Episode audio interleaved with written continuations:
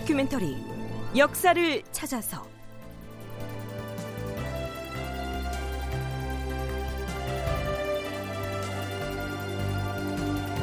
제 683편 을묘외변 누구의 소행인가?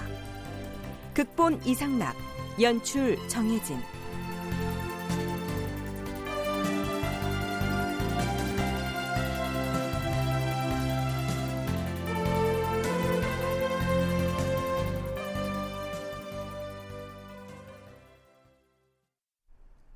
여러분 안녕하십니까? 역사를 찾아서의 김석환입니다. 명종 9년 2월 14일에 열린 나침 경연에서 경연 특진관 조광원이 임금인 명종에게 자신이 전라도 관찰사로 재직할 때의 일을 이렇게 보고합니다. 전하, 근래 제주 앞바다를 비롯한 남방의 해안에서 외적에 의한 피해가 그치지 않고 있사옵니다.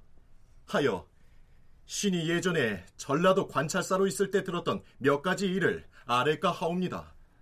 어, 그렇지 않아도 외구의 잦은 출몰 때문에 과인 또한 걱정을 내려놓을 수 없었는데 무슨 얘기든 해보라. 상당수의 양인들과 군졸들이 국가의 노역에 불려가는 것을 꺼려서 섬으로 배를 타고 도망쳐 들어간다는 이야기를 들었사옵니다.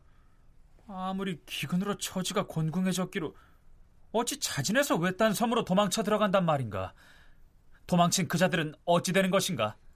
섬에 들어가서 소금 만드는 일을 하느라 아예 돌아오지 않는 자들이 있는가 하면 풍랑을 만나 그 섬에 접안해 오는 외적들과 서로 통하기도 한다고 들었사옵니다. 뭐라? 외적과 통하다니 그게 대체 무슨 말인가?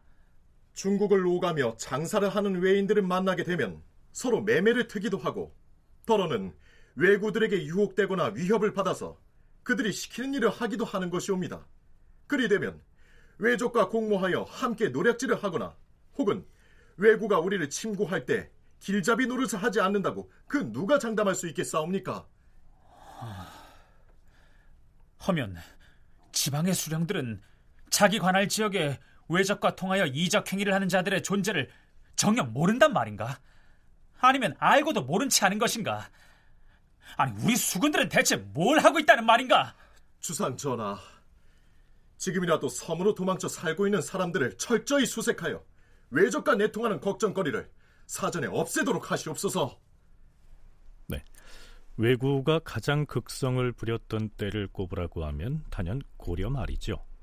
그때 이후에 조선 명종 때 이르기까지 우리나라 해안 지방에 침구한 외인들은 약탈, 방화, 부녀자 납치 등 온갖 포악을 자행했기 때문에 사람들은 일단 외적이 나타났다 하면 놀라서 무조건 산속으로 도망치고 보는 것이 외구에 대한 인식이었습니다. 그런데 그런 외구들의 길잡이 노릇을 하거나 혹은 그들과 통해서 서로 결탁하는 조선의 백성이 있었다는 사실이 조금은 믿기지 않지요. 심지어는 일반 백성이 아닌 조선의 수군이 외구와 한통속이 되는 일도 다반사였다고 하니 놀라운 일입니다. 당시 조선 수군의 처지는 매우 열악했습니다. 따라서 중국을 오가는 일본의 범선이 풍랑을 만나서 표류해 오거나 일부러 섬에 접안해서 위협을 가할 경우 그들에게 맞서서 싸우는 것을 기대할 수 없었던 겁니다. 연세대학교 국학연구원 윤훈표 연구원의 얘기입니다. 범선들은 아. 뭐 일본에서 출발해가지고 중국 본토로 갈 수는 없습니다. 중간에 꼭 들러가지고 뭐 식수라든가 기타 여러 가지 필요한 물자, 인원 내 보충이 절대적으로 필요합니다. 그때 그 중간 지척지로 조선 근해의 여러 섬들을 적극적으로 이제 이용을 하게 되는 거죠. 근데 이걸 막는 게 이제 조선의 수군의 역할인데 문제는 조선의 수군들이 그때 임무 수행이 너무 힘들었다는 겁니다.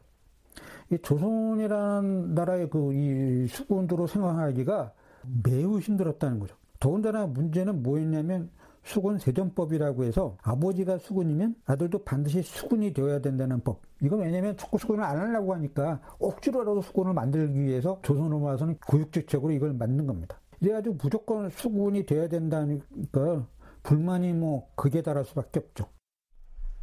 배를 타는 수군이라고 해서 다 같은 수군이 아니었습니다. 함선의 맨 위쪽에서 적을 향해서 포나 활을 쏘는 사수가 가장 좋은 보직이라면 그 다음으로는 키를 잡는 사공이었고요. 가장 힘들고 고된 보직은 노 젓는 일을 담당하는 노잡이였죠.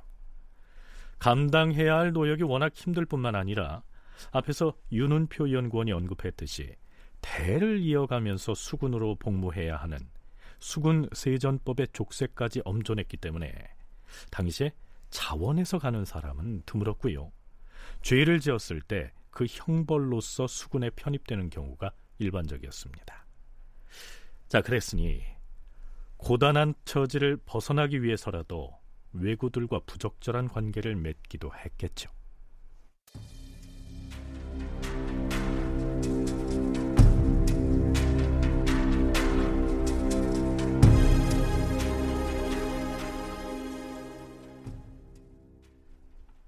일본의 역사학자 무라이 쇼스케가 지은 중세 외인의 세계의 책장을 넘기다 보면 이런 대목이 나옵니다.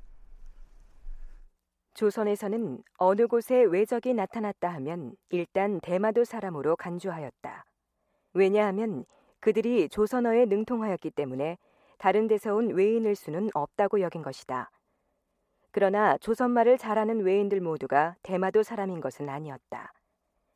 또한 조선에서 섬이나 변경 지역에 거주하는 어민들은 외인들을 만나면 술과 안주를 대접하기도 하였고, 혹은 외인들로부터 우리를 보았다고 말하지 말라는 협박을 당했으므로 관가에 잡혀가더라도 생기를 잃는 것이 두려워서 죽기를 무릅쓰고 자백을 하지 않았다. 외인들이 조선 수군의 움직임을 미리 다 알고서 빠져나갈 수 있었던 것도 조선의 어부가 외선에 타고 있으면서 은밀히 가르쳐 주었기 때문이다. 이처럼 조선 조정의 의향과는 달리 외인과 조선어민 사이에는 서로 교류가 있었기 때문에 조선어를 잘하는 외구는 모두 대마도 사람이라는 판단은 절대적인 것은 아니었다. 연세대 윤은표 연구원과 한국학중앙연구원 원창의 연구원의 얘기를 차례로 들어보시겠습니다. 밀수, 밀매에도 이제 참여하면서 상당한 이익을 취하기도 합니다. 그래가지고 나타난 게 그 과외들, 거짓 그 외국. 그러니까 조선이나 중국 사람이면서 일본 사람 흉내내가지고 이런 뭐 장사를 하거나 아니면 뭐 아무것도 얻지 못하면 뭐 맨손으로 갈 수는 없지 않습니까? 그럴 뭐 약탈도 하는 거죠. 약탈도 하는 그런 어떤 거로 이제 나가게 합니다.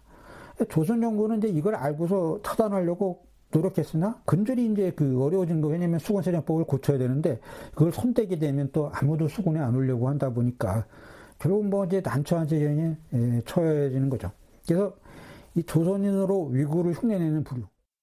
우리는 그냥 첫 번부터 이거는 일본 대마도나 지금 일본 본토에 있는 이런 사람들이 우리나라에 와서 노략질한 사람들이다.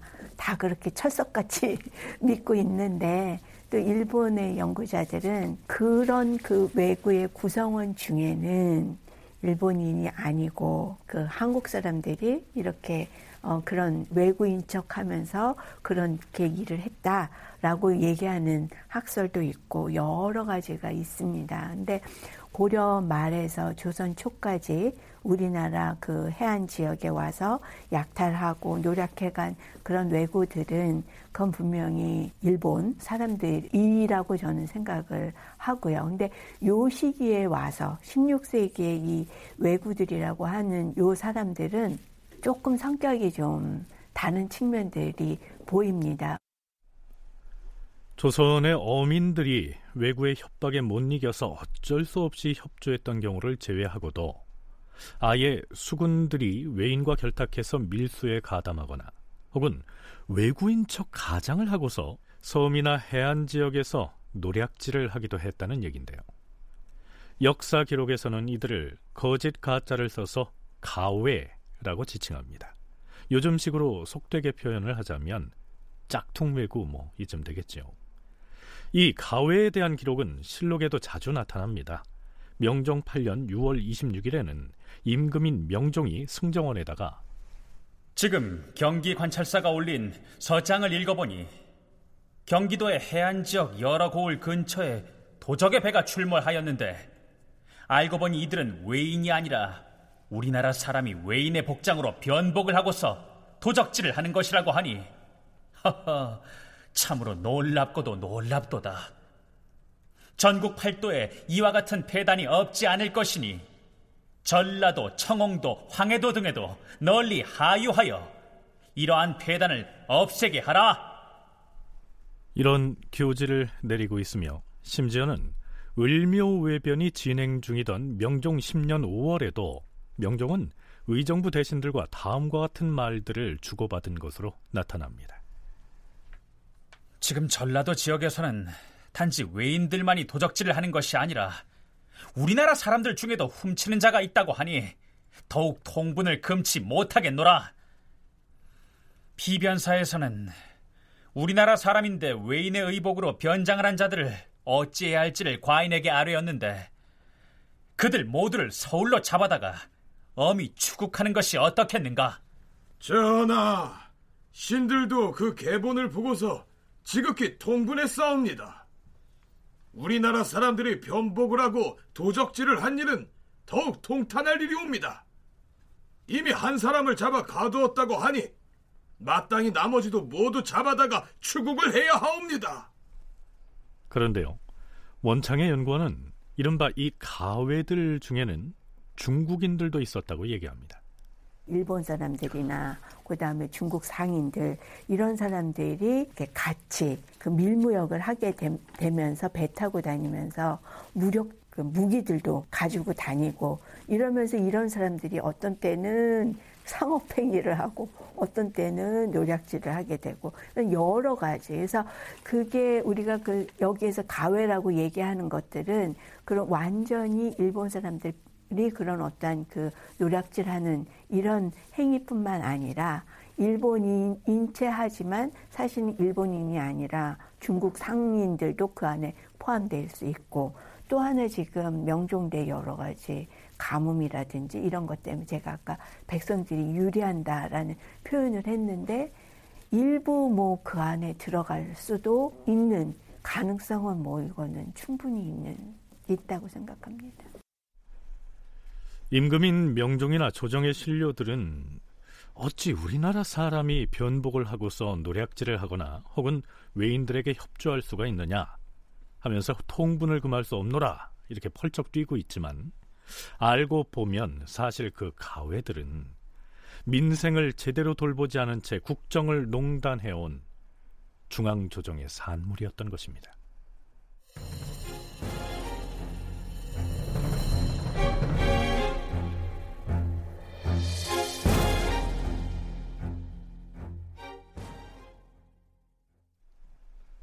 명종 10년 5월 16일 전라도 관찰사 김주가 급히 올린 계문 때문에 조정은 발칵 뒤집힙니다.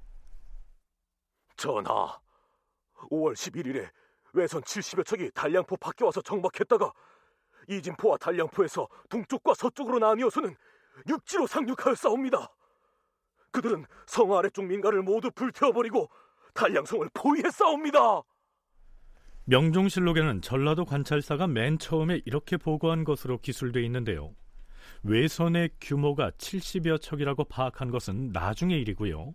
외적의 침공이 있었던 첫날인 5월 11일 그날은 아군에 의해서 관측된 외구의 선박이 11척이었습니다. 외구는 일단 그 11척의 배를 이진포와 달량포로 나누어서 침투시켰고요.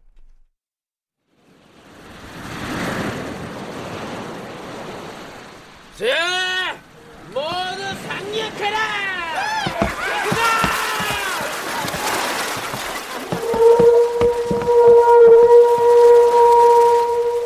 민가를 약탈하여 식량을 확보하라!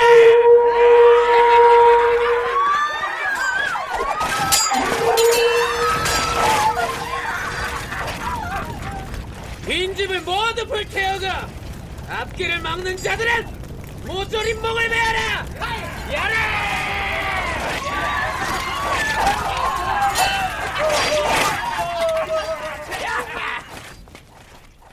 달량포와 이진포는 모두 지금의 전라남도 해남군에 있었던 진지였습니다. 이런 급박한 상황은 가리포 첨사 이세린에게 통보됩니다. 가리포는 해남 바로 앞 완도에 있었던 진지였는데요. 뭐라? 달량포가 외적들에게 침략을 당했다는 말이냐? 그렇습니다, 첨선아리. 이, 그렇다면 큰 재변이 일어난 건 아니냐? 그런데 우리 가리포에서 출동할 수 있는 군사가 50명에도 미치지 못한 실정이니 이들을 이끌고 달량성으로 달려간들 어찌 그들을 대적할 수 있단 말인가? 우선 너는 병영으로 달려가 이 사실을 병마 절도사에게 고하고 지원을 요청하도록 해라. 빨리 달려가지 않고 뭘 꾸물거리느냐? 예, 첨사나리.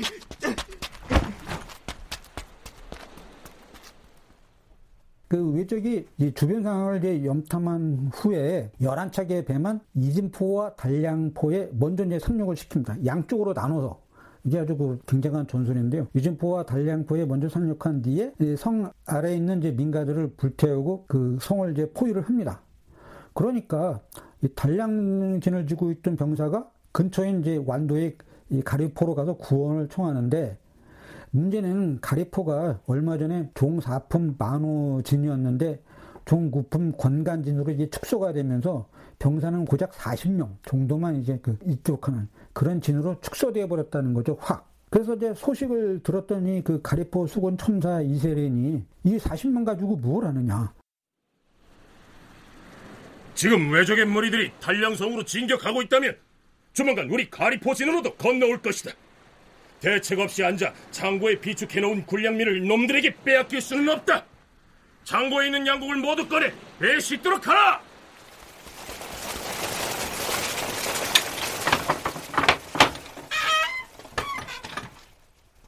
한편 가리포 첨사 이세린이 병마절도사에게 전령을 보냈다고 했는데요.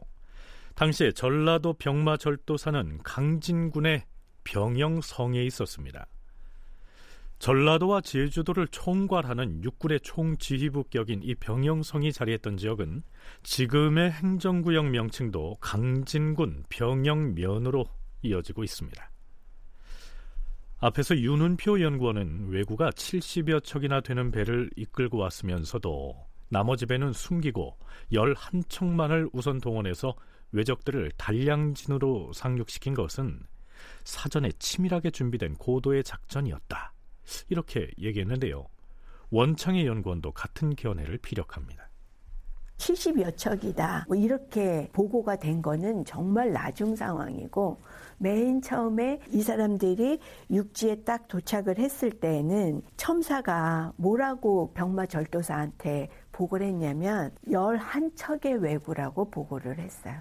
그러니까 이 왜구들이 배를 숨기고 소수만 달량포에 정박해가지고 침입한 것처럼 전체의 수를 노출시키지 않았다는 거. 그게 저 사람들의 전략이었어요. 그래서 11척의 왜구다라고 하니까 병마절도사가 그전에도 이런 침입들이 소소하게 있었기 때문에 병력 200명을 끌고 온 거예요. 직접 왔어요. 당시에 전라도 병마절도사는 원적이라고 하는 사람이었습니다. 가리포 첨사 이세린으로부터 긴급하게 연락을 받은 원적은 겨우 200명의 병력만을 거느리고 서둘러 해남의 달량진으로 향합니다. 달량진에 침투한 외선이 70여 척이나 되고 외구의 수가 수천에 이른다는 사실을 까맣게 몰랐던 겁니다. 원창의 연구원이 언급했던 것처럼 그는 달량진을 공격했다는 왜구들의 침략을 그저 소소한 왜구들의 출몰 정도로 여겼던 것이죠. 참고로 육군 3, 4관학교에서 군사학을 강의하는 문준호는 조선 명종 때 을묘 외변에 관한 군과 정부의 대응이라고 하는 논문에서 명종 즉위 이후에 을묘 외변 이전까지 외적이 침공한 횟수가 총 12회에 이른다고 집계하고 있습니다. 그때마다 동원된 선박은 많아야 7척 정도였으니까요. 전라도 병마사는 이번에도 그런 소소한 침입이었을 것이다. 이렇게 간주했던 것이죠. 겨우 200명의 군사만 이끌고 부랴부랴 달량성으로 달려온 것만 봐도 알 수가 있습니다. 자, 외적을 소탕하러 달량진으로 갈 것이다. 출동하라!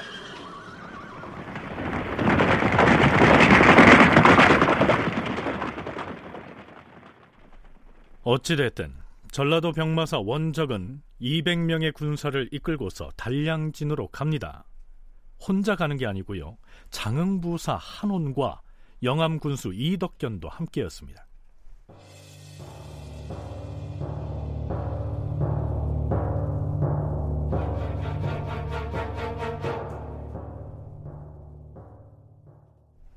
드디어 전라도 병마사 원적이 장흥부사 한원과 영암군수 이덕견 등과 함께 달량성 안으로 들어갑니다.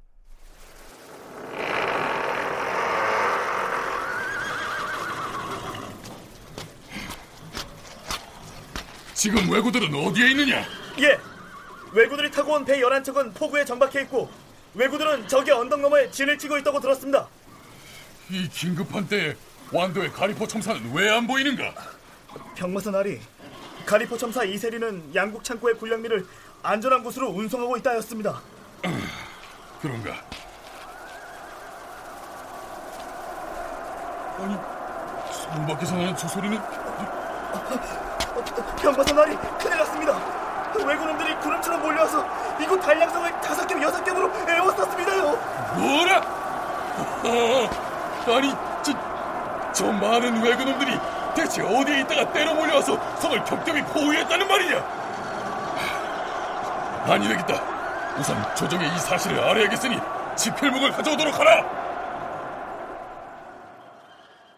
장흥부사도 왔고 영암 군수까지 다 와가지고 그 성에 들어와 있었는데 이 성을 여섯 겹으로 쌌다 그러잖아요. 이렇게 되면서 적의 실체가 드러나게 된 거죠. 그러니까 이렇게 돼서 지원군들이 오지 못할 지역으로 지금 침입해 들어온 거예요. 이 달량포라고 하는 위치가 병영하고도 그렇게 그 가깝지가 않고 다른 지원해줄 그 군현에서 오는데도 시간이 걸리고 해서 이 사람들이 주둔해가지고 모든 것을 차단할 수 있는 그런 시간적인 여유를 갖추고 있는 곳에 어, 정박을 했다는 것. 그리고 여의치 않으면 바로 빠져나갈 수 있는 그런 지형적인 위치였다는 것이 지금 그 외변이 성공할 수 있었던 비교적 한적한 곳에 위치한 달량진을 선택해서 애워싼 건 역시 왜구들의 철저한 전략에 따른 것이었다. 이런 얘기죠. 그렇다면 완도의 가리포에서 군량을 수송하겠다고 했던 첨사 이세리는 군량미를 안전한 곳으로 빼돌리는데 성공할까요? 성을 버리고 자기 간에는 심리 밖에 있는 이제 굴속에 숨으면서 그 틈을 노리겠다. 이렇게 이제 생각했던 모양인데 그거는 너무 그 외적을 우습게 한 그런 이제 결과였죠. 이때 이제 그 이세리는 이제 뭐 피한다고 해가지고 군량미 이제 백척을 이제 배에 싣고서 그 일단 군량미가 중요하니까 피시키려고 했는데 그 길목을 이미 그 외적들은 파악하고 그것마저 이제 그 거두어 드리는 것이죠. 그만큼 그 외적은 뭐 가외나 이런 거를 시켜가지고 충분히 아마 그이 그 전남 해안 지방의 여러 가지 어떤 그 배치라든가 어, 군대의 어떤 수 움직임 이런 거를 파악하고 있었다라고 이제 볼 수가 있는데 조선의 경우에는 최초적에 외국 6천 명이다. 뭐 이런 식으로 제대로 맞지 않는 그런 어떤 짐작하고 있는 반면 외적은 상세한 내용을 이제 파악하고 있었다. 길목을 지키고 있다가 가리포에서 씻고 나오는 군량미를 고스란히 낚아챌 정도로 왜구들의 전략은 치밀했던 것이죠.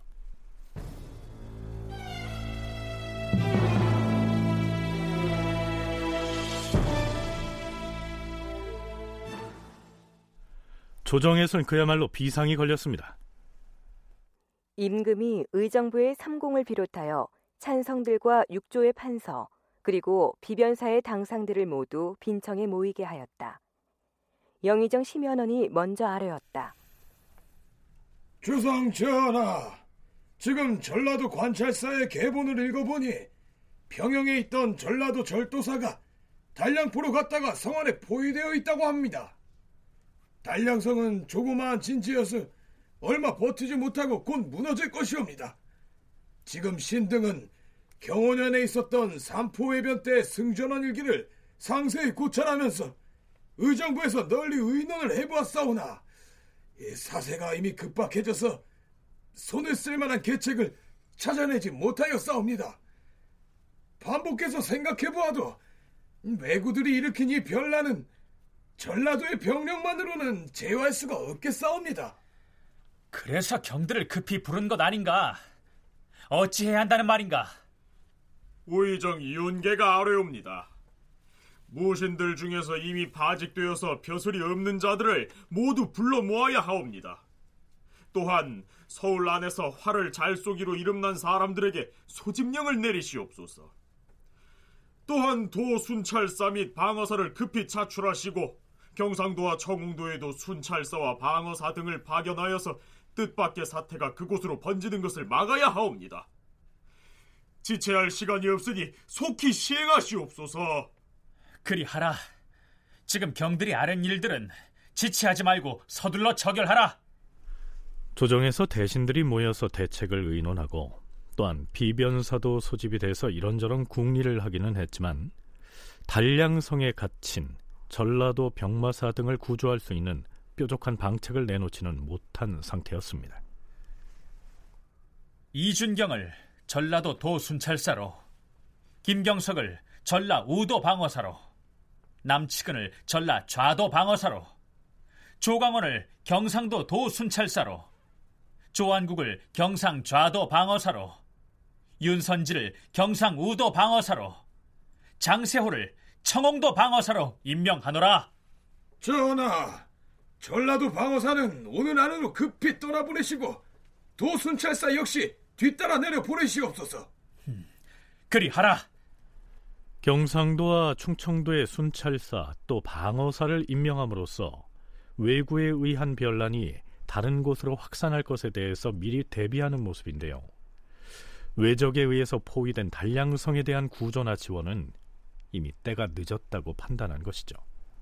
그렇다면 단량포 현지에서는 실제 어떤 일이 일어나고 있었을까요? 사실대로 말하자면 왜구들이 처음 단량포에 상륙한 것은 5월 11일이었고요. 이틀 뒤인 5월 13일에 성이 함락됩니다. 그리고 성 안에 갇혀있던 전라도 병마절도사 원적과 장흥에서 달려온 장흥부사 한호는 외적에 의해서 살해됩니다. 하지만 이 소식은 5월 18일이나 돼야 조정에 전해지기 때문에 아직은 단량성이 외적에 의해서 포위된 상태다. 이렇게 가정하고 첫 보고가 올라왔던 5월 16일의 조정의 움직임 다시 한번 살펴보지요. 사정전에서 대소신료들을 인견하였다. 임금은 영의정 심연원 등에게 앞으로 다가오도록 명하고서 외구 침략에 대한 방책을 의논하였다. 근년에 흉년이 이미 크게 달하고 재변이 겹쳐 일어난 탓으로 과인은 어찌할 바를 모르겠는데 하필 이때 왜구들의 변란까지 일어났으니 어찌했으면 좋겠는가. 전라도 병마절도사를 비롯한 장수들이 이미 외적에게 포위되었다고 하니 놀라움을 금할 길이 없도다. 하여 대서신료들과 서로 심정을 통하고 싶어서 경들을 다시 인견한 것이니 계책을 세워서 외적을 물리칠 수 있는 책략을 말하도록 하라. 그런데 한 가지 궁금한 것이 있다. 왜구들의 침공이 뒤늦게 알려진 것은 그 이유가 무엇인가? 봉화를 제대로 이용하지 못한 때문이 아니겠는가? 봉화는 멀리 떨어진 변방의 일을 알리기에 매우 기묘한 수단이다.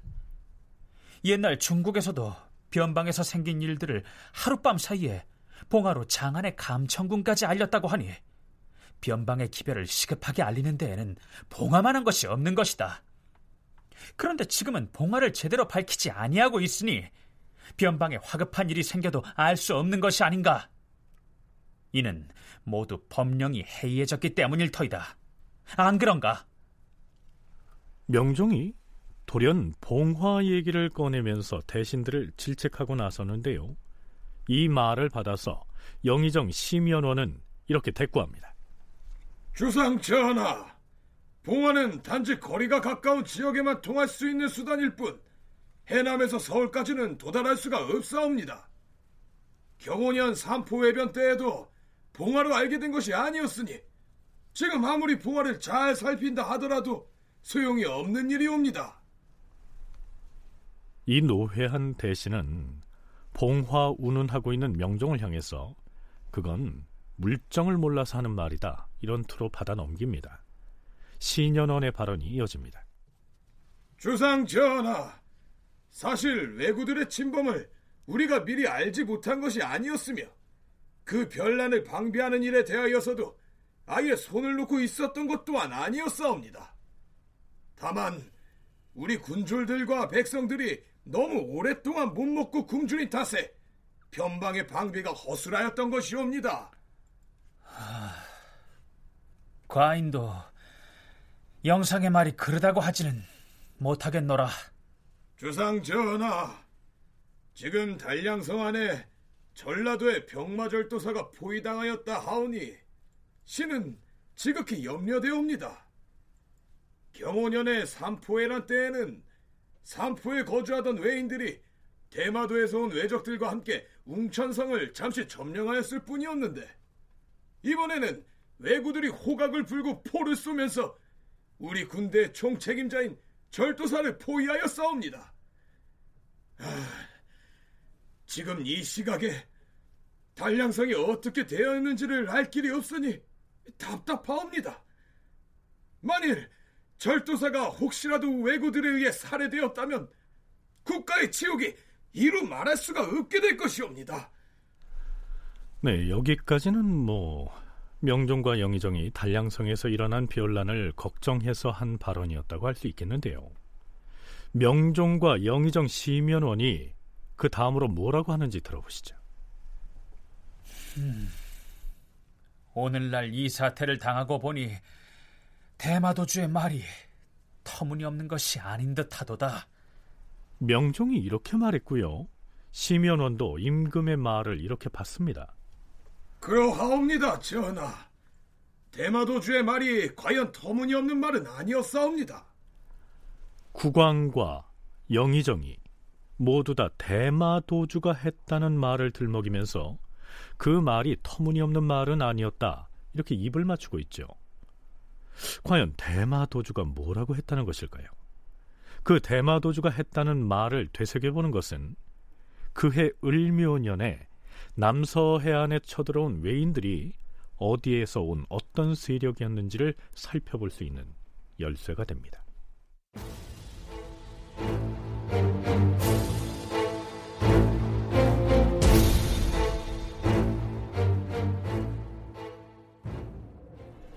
자, 그렇다면 명종 10년 서기론 1555년 10월에 70여 척의 배를 몰고서 남서 해안에 쳐들어왔던 그 왜군은 도대체 정체가 무엇일까요?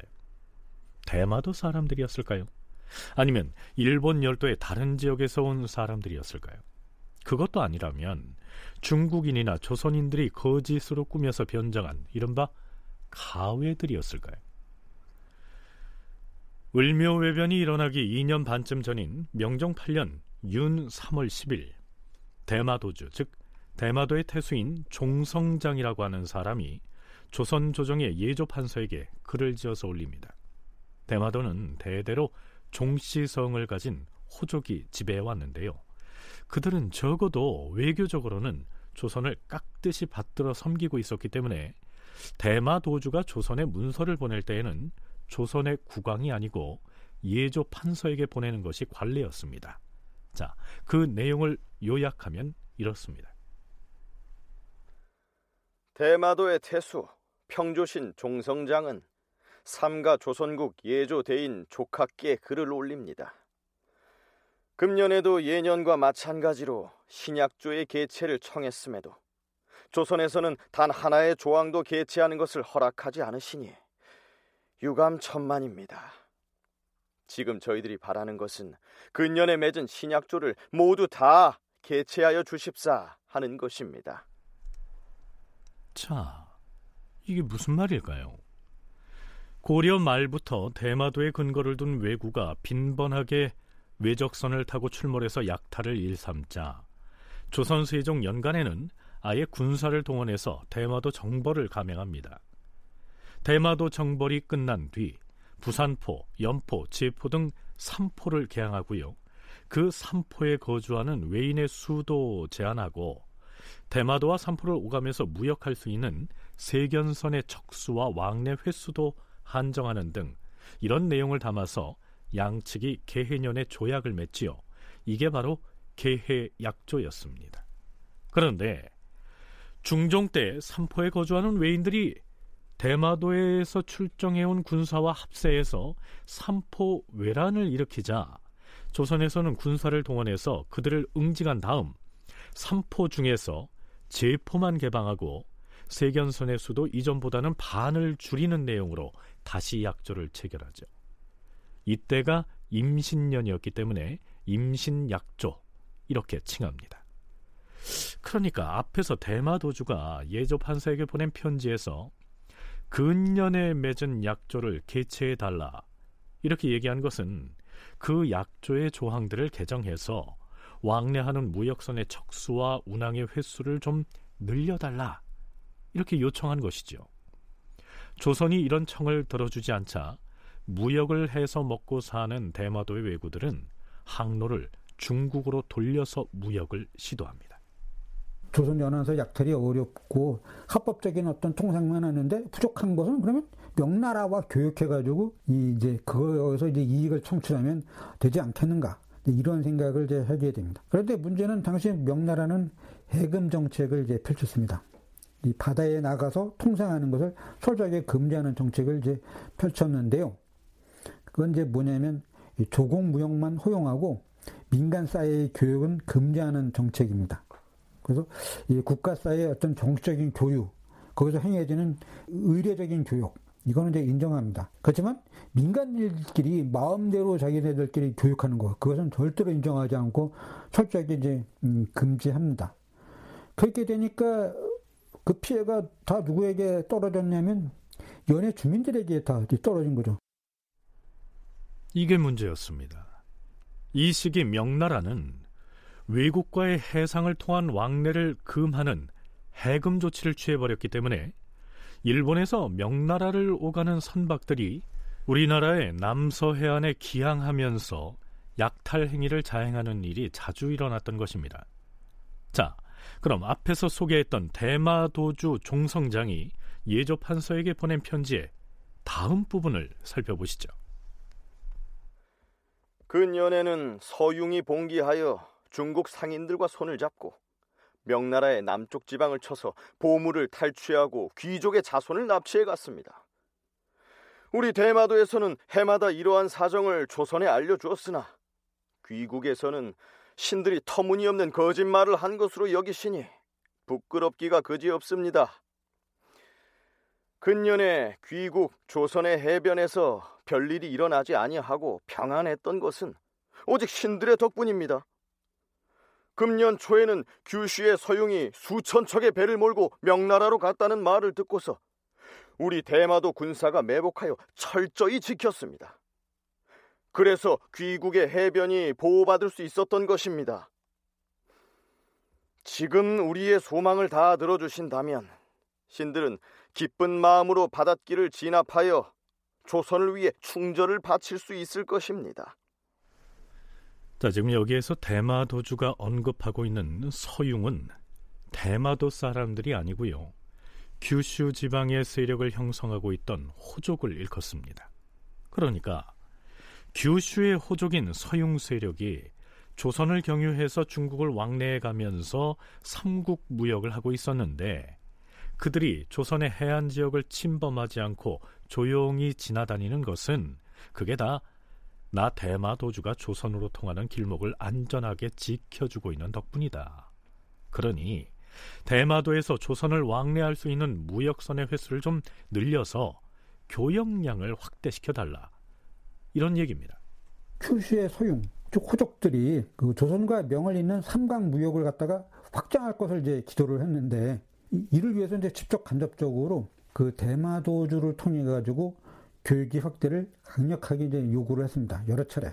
좀 교육을 좀 활발하게 많이 합시다.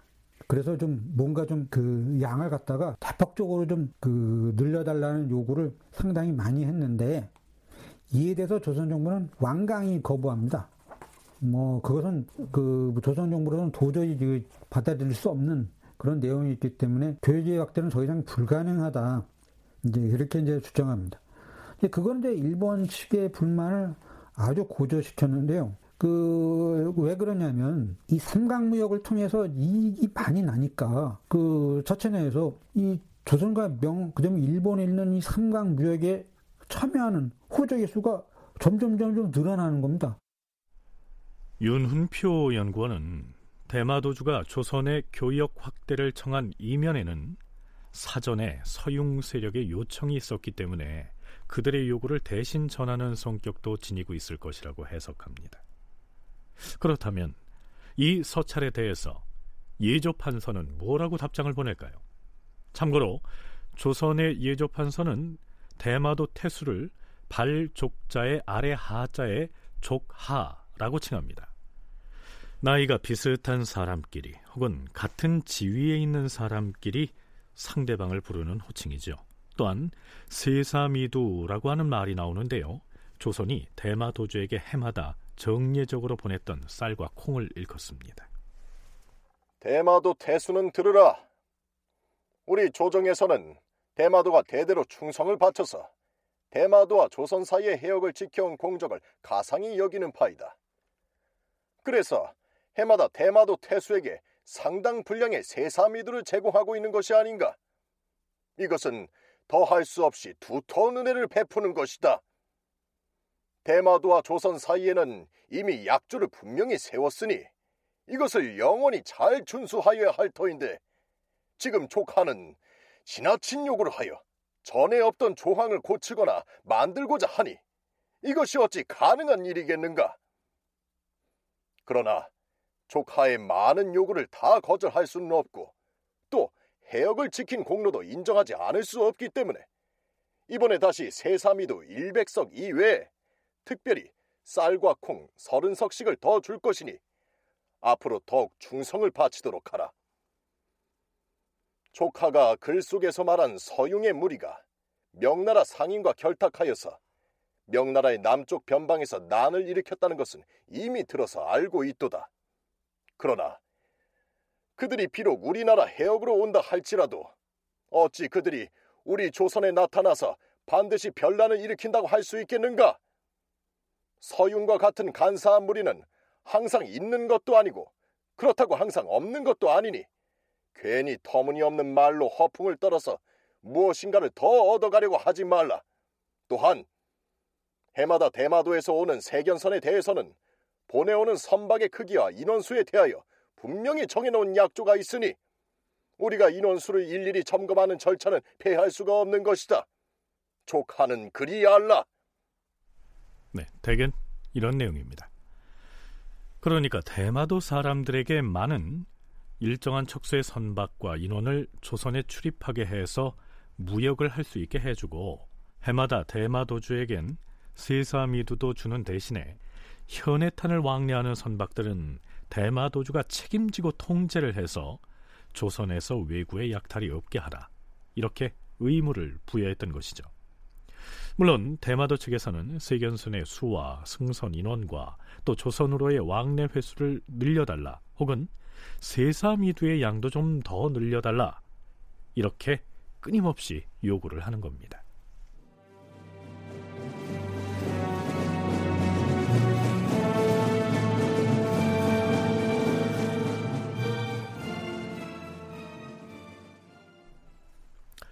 자, 그런데요. 문제의 을묘 외변이 일어나기 50여일쯤 전에 대마도주 종성장이 또다시 서계를 보내옵니다. 그의 서계 중에서 뭐 무슨 무슨 혜택을 더 늘려달라 하고 떼쓰는 대목이 길게 나오는데요. 그 부분은 아예 제외하고 그 외의 내용만을 소개하면 이렇습니다. 근년에는 규슈에서 서융이 마구 일어나서 멀리 명나라에까지 배를 타고 건너가기를 수도 없이 하고 있습니다. 그래서 제가 낮이나 밤이나 대마도의 제 부하와 민중들을 채근해서 이럴 때일수록 굳게 바다를 지켜서 조선의 충절을 바친다면 옛날 좋았던 시절에 맺었던 약조의 조항들을 모두 복구하게 돼서 각자에게 녹을 더 줄 수 있을 것이다. 이렇게 독려하였습니다. 네, 이 대목도 조선으로부터 무언가를 더 얻어내려고 아부하는 성격의 글이니까요. 그 뒷부분은 생략하겠습니다. 다음 내용 들어보시죠. 예부 대인. 제가 듣기로는 일본국의 서용들이 지난 10월부터 올 봄까지 명나라를 침략하기 위해 규슈를 떠났는데 다투어 건너간 배의 수가 수만 척이라고 했습니다. 서용의 우두머리들이 자신들이 음모한 것을 우리에게 은밀히 말한 바 있는데 가만히 들어보건대 그들이 이렇게 말했습니다. 우리가 곧 명나라의 남변을 침략하러 갈 것인데 아마도 대마도 쪽을 통과해서 조센로를 거쳐 항해를 해야 명나라에 가는 바닷길이 가까울 것이다. 그래서 일단 먼저 대마도 앞바다로 건너갈 것이다. 서융의 우두머리가 이렇게 말하는 것을 들었습니다. 만일 서융 그 무리가 우리 대마도 앞을 거쳐서 조선의 바다로 지나가려고 한다면 우리가 그들을 모조리 잡아 죽여서 충성을 바칠 것입니다. 이것은 헛되이 해본 말이 아니니 조선에서도 연해변을 단단히 수비하고 군사를 배치해서 방비 태세를 갖추어야 할 것입니다. 대마도주 종성장으로부터 이러한 서찰을 받은 바 있기 때문에 국왕인 명종과 영의정 심연원이 오늘날 이 사태를 당하고 보니 대마도주의 말이 터무니없는 것이 아니었도다. 그러하옵니다, 전하. 대마도주의 말이 과연 터무니없는 말은 아니었사옵니다. 이렇게 탄식을 주고받았던 것이죠. 대마도주 종성장으로부터 이러한 보고를 받은 예조 판서는 그에게 보낸 답장에서 이렇게 말했습니다. 대마도에서 조카의 사신이 와서 건네준 글을 잘 받았노라. 또한 서윤이 음모한 말을 우리에게 은밀히 전해주면서 변방을 거듭 굳게 수비할 것을 권했기 때문에 그 답례로서 이번에 쌀과 콩 서른 석을 특별히 내리니 감사한 줄 알고서 더욱 충성을 바친다면 국가에서 아름답게 여기고서 장차 표창하는 은전이 있게 될 것이다. 물론 예조 판서가 대마도 사신에게 보낸 답신의 내용은 그저 의례적인 것이었을 뿐 종성장이 제공한 정보에 따라서 남해안에 무슨 뭐 특별한 방비책을 강구했다는 기록은 보이지 않습니다. 그러다가 50여일 뒤인 명종 10년 5월 열 하룻날에 70여 척의 선박을 타고 습격해온 외적으로부터 불의의 기습을 당한 겁니다. 자, 이번엔 해남의 단량성 바깥에 있는 외구의 진지로 가보죠.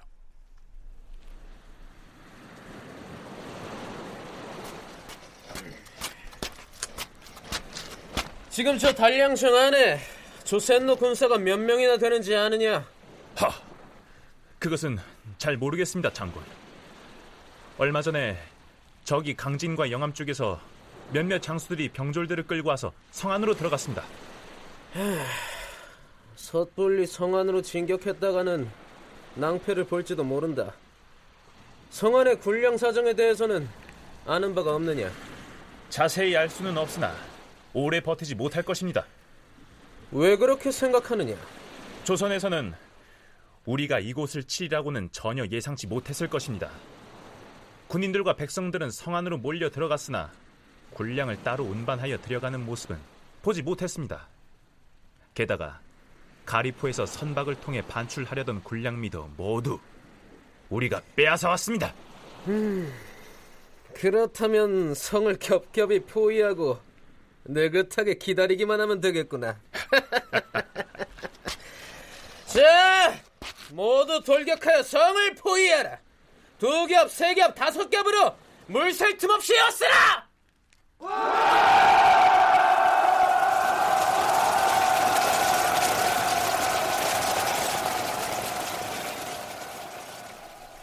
그러니까요.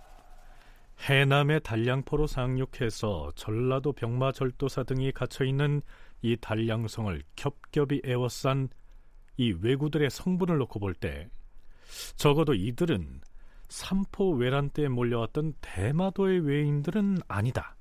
이런 결론을 내릴 수 있겠죠. 명나라의 그런 해금 정책 때문에 이런 중국 상인들과 일본 상인들이 제대로 어, 상업을 하기가 수월치 않고 밀무역하고 하다 보니까는 사실은 명종 연간의 그 왜구들 침입이 경상도 지역보다는 전라도 쪽으로 치우쳐 있거든요. 그러니까 만약에 대마도가 관여돼 있다고 한다면은 전라도 쪽까지 이렇게 멀리 와가지고 일을 일으키기보다는 경상도 쪽에서 일을 일으켰겠죠.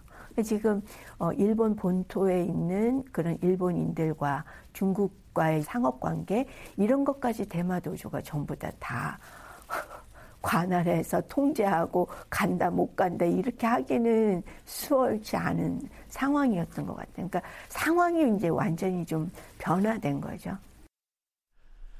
만일에 대마도에서 선박을 출항시켜서 출동한 왜구들이었다면 예전 삼포회란 때에 그랬던 것처럼 가까운 경상도 쪽을 공격할 것이지 애써 멀리 전라도 해안까지 와서 이렇게 전쟁을 하겠다고 나서지는 않았을 것이다.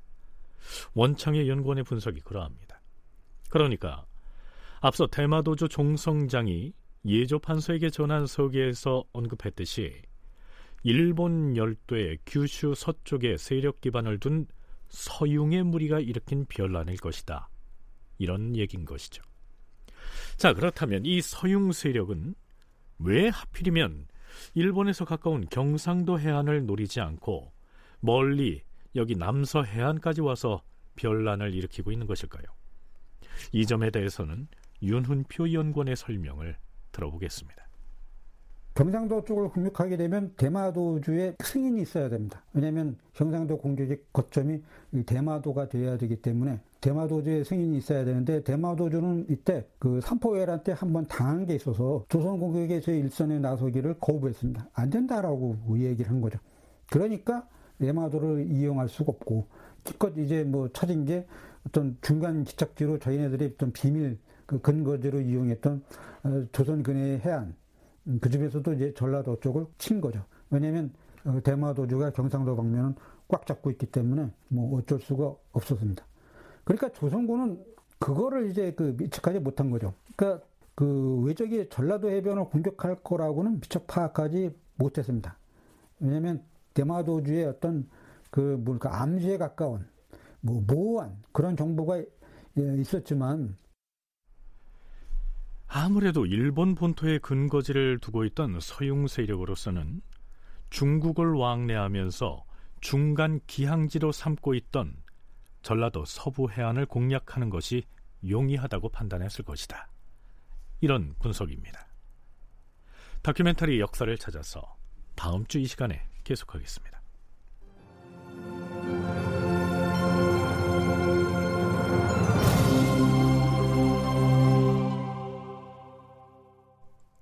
출연 남도형, 선우현수, 홍우백, 구지원, 이진무, 최결, 하지형, 김용, 김인형, 박주광, 임주환. 해설 김석환, 낭독 김성화. 음악 박복규. 효과 신연파 노동걸. 기술 이진세 윤기범.